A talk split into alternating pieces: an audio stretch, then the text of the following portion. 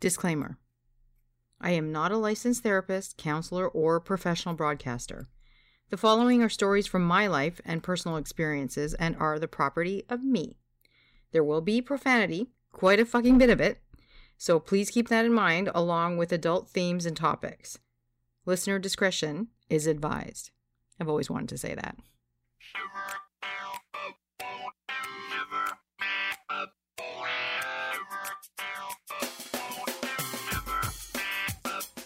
I'm gonna shiver you, shake and quiver you, shiver you up.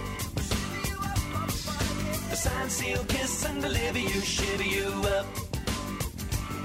I'm just a popcorn dreaming, gonna red and back to butter you up. I'm gonna shiver you, shake and quiver you, shiver you up. Hi, and welcome to the first ever podcast of Here She Comes Confessions of a Retired Vibrator Seller. I'm Jasmine Aziz, author of my favorite book of all time, Sex and Samosas. What is Sex and Samosas? Well, thank you for asking. It's a sexy, funny, fictional romp following one woman's journey into self discovery after she attends a vibrator party and decides to take control of her life. I highly recommend it.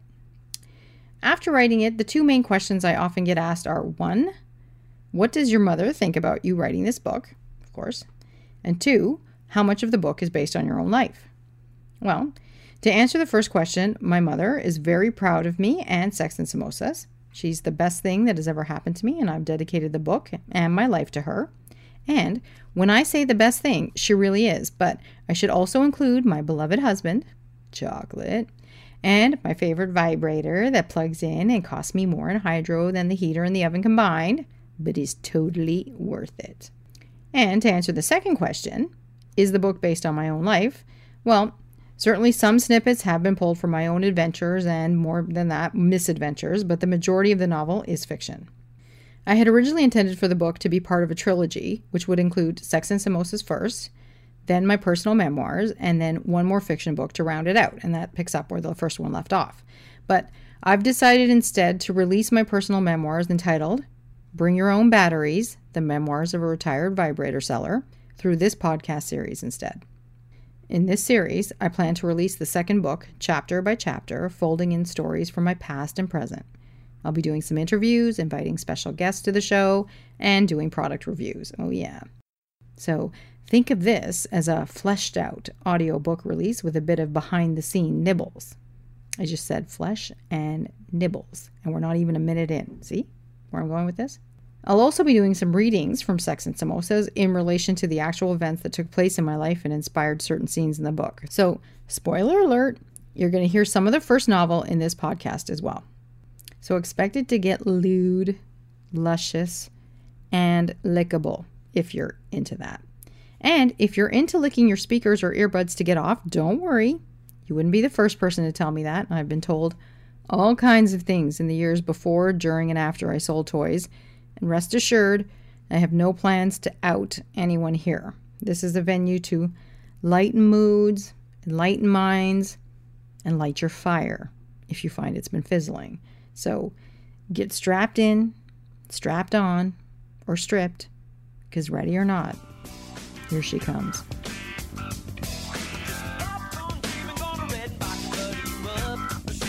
Let's dive right in with my story. How does someone who was a virgin till she was 30, yes, you heard that right, 30, end up selling vibrators and writing a book with the word sex blazing in the title? Valid question. Let's begin with a cold December day in 1968 when a mocha colored bundle of mostly nose and lots of hair came wailing into the world. That's just a titch too far back. I remember when I was 15 years old, one of my sister's Italian friends saw me cleaning up the back steps of our house with a broom, and there was me merrily humming to myself. She stopped me and said, What a good wife you're going to be. I stopped sweeping and stared at her. It was one of those moments in life that seem to freeze in time, you know what I mean? You can almost see the camera lens on your life zoom in on your facial expression. Mine would have radiated like confusion, resistance, maybe a bit of curiosity. I hadn't thought about marriage or boys or life outside of my parents' home. It was the first time any of those thoughts crept into my mind. When I was 21, I decided that I had to get married. I wanted to live in India, have six children, open an English school, and write novels on the side. That was my plan. So, after I graduated from university, I got a one way ticket to India and told my grandmother to set me up. Now, you have to understand, my Nani Jan, that's grandmother, with respect in my culture, was one of Bombay's most respected and notorious matchmakers. People would travel miles to see her and have her set up their daughters and sons for arranged marriages. When I told her that I was ready to take the plunge, she lined up what she considered the high class catches. I was young, fair skinned, born in Canada, and I had a degree. Nothing but the cream of the crop for me back then. So, Nani showed me off every chance she got. There were a series of horrible setups, which I will get to later.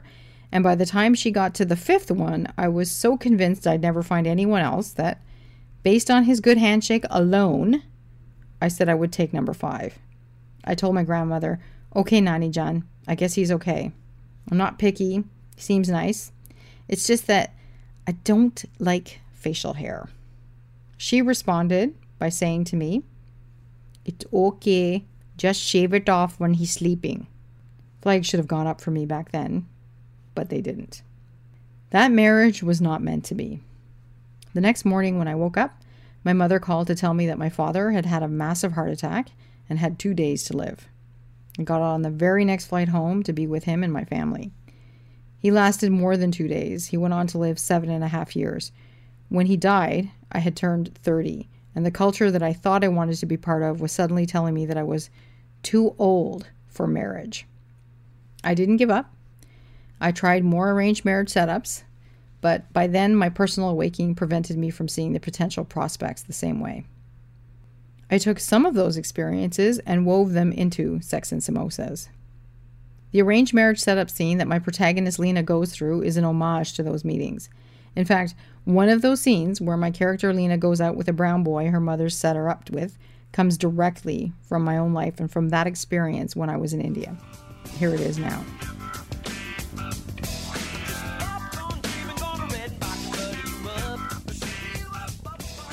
After university and a year of living at home with my mother, I agreed to several arranged marriage setups of boys that my mother deemed worthy and willing, all of whom either disgusted me or insulted my intelligence. There were the ones with thick accents and head bobbing, fresh off the boat attitudes that I could barely finish one conversation with. So you are having a degree, one of them asked me as he slurped his tea from the cup I had given him. Yes, she does, my mother answered eagerly. What you planning to do? She doesn't do anything, okay? My mother interjected again. Actually, I am planning to take some administrative positions and hoping to get something soon. Huh. I think it's okay for women to work. I let you work.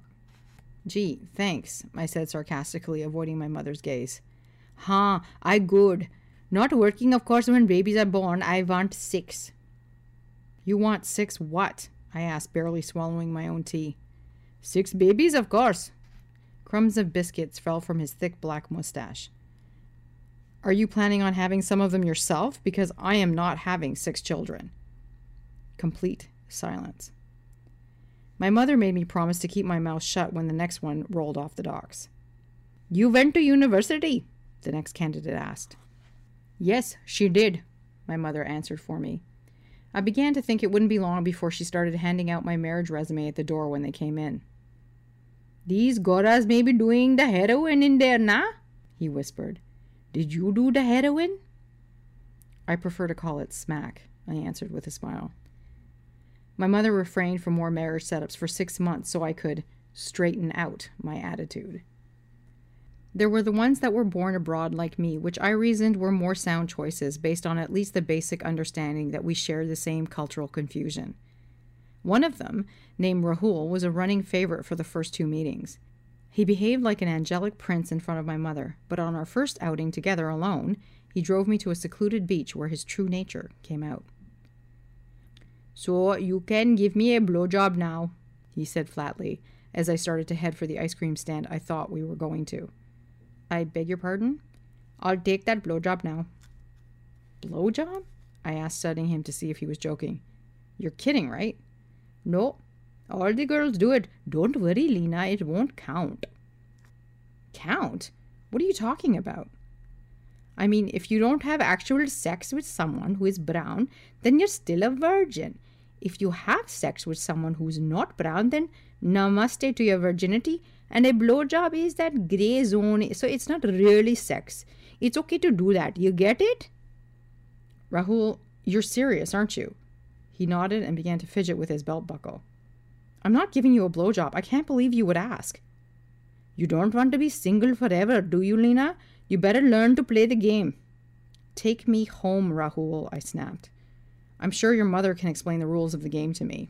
Don't tell my ma, Lena, he said, sounding panicked. I'll buy you ice cream, okay?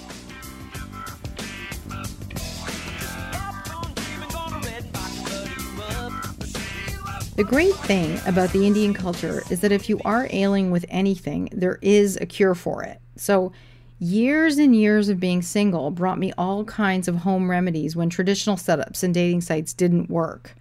I remember one aunt in India taking me to a pundit to see where the issue was and why I wasn't able to find anyone. The pundit looks at me and within minutes he says, It is not her fault. She has blockage. Of course, I thought that had something to do with my intestinal tract, and I could see how it was connected, but he went on. She cannot get married while the planet is there. The planet is the cause. It is Neptune. I was like, what the fuck? You had me at it's not your fault, but are you seriously saying there is a whole planet blocking me from happiness? The pundit was like, take this girl, wear it. Say this prayer at least 100 times a day, and the planet will move. I asked my aunt, how was I supposed to meet anyone when I was praying 100 times a day? But she took his advice very seriously and she made me do it. So I prayed. And I prayed. And I prayed. And I begged. And still, nothing. I guess Neptune didn't get my message. After my baby sister got married, she decided to take matters into her own hands and put up a profile for me on an Indian matrimonial site that had just come online. Back then, cue the dinosaur music, the internet was just emerging and dating sites were starting to become more prominent. So, up goes my profile. And that is how a six foot muscle man came into my life and changed it forever.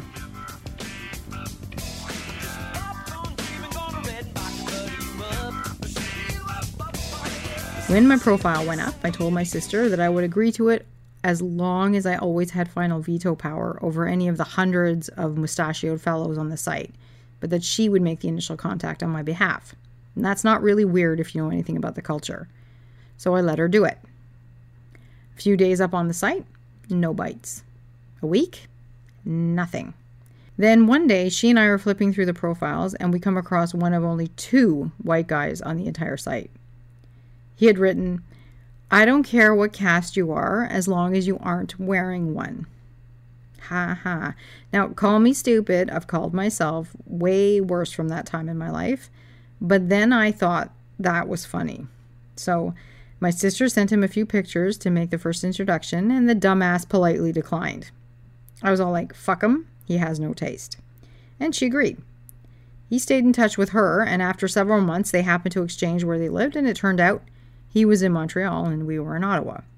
Well, one fine spring day in 2002, I told my sister I was going to Montreal for business, and she asked if she could join me so she could meet up with this guy. I had long forgotten about him. We drive down and head straight to Ben and Jerry's, of course. I had an empty cooler that needed to be filled with brownie ice cream. As I'm standing at my trunk to get out the cooler, out of nowhere, a black sports car comes squealing up the street and right up to my legs. I mean, inches from my legs. I turn to give the idiot driver a piece of my mind, and a gigantic six foot, leather coat clad man unfolds himself from the car and heads towards me. I'm undeterred, though. I start balling up my fists and cussing at his idiotic driving style. My sister runs over to give him a hug and tells me who he is. But I'm unimpressed. I mean, totally unimpressed. Then, a few weeks later, on a warm solstice night, he came up to Ottawa for a visit on his vacation, and I changed my mind about him. He ended up staying the night at the house, and we talked until the sun came up. I saw a completely different side of him. I told him, You have this panther like physique, and despite your heavy muscular body, you walk like a cat, but inside, you're really a big, soft little lamb. That was when I dubbed him Honey Lamb, or Lammy. For all intents and purposes, we shall henceforth refer to him as Lammy, because repeatedly calling him fuckface may get me kicked off the airwaves before I even get started.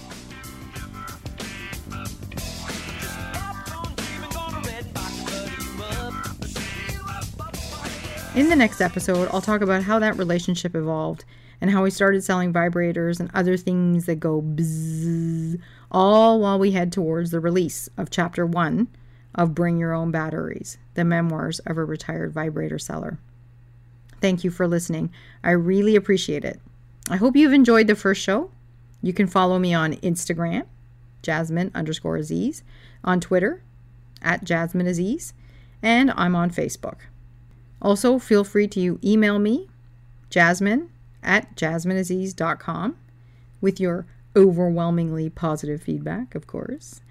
Until next time, remember that the best part of life is love. So be sure to open your heart to it, because here she comes. I'm just a popcorn dreaming, gonna you up. I'm gonna shiver you, shake and quiver you, shiver you up.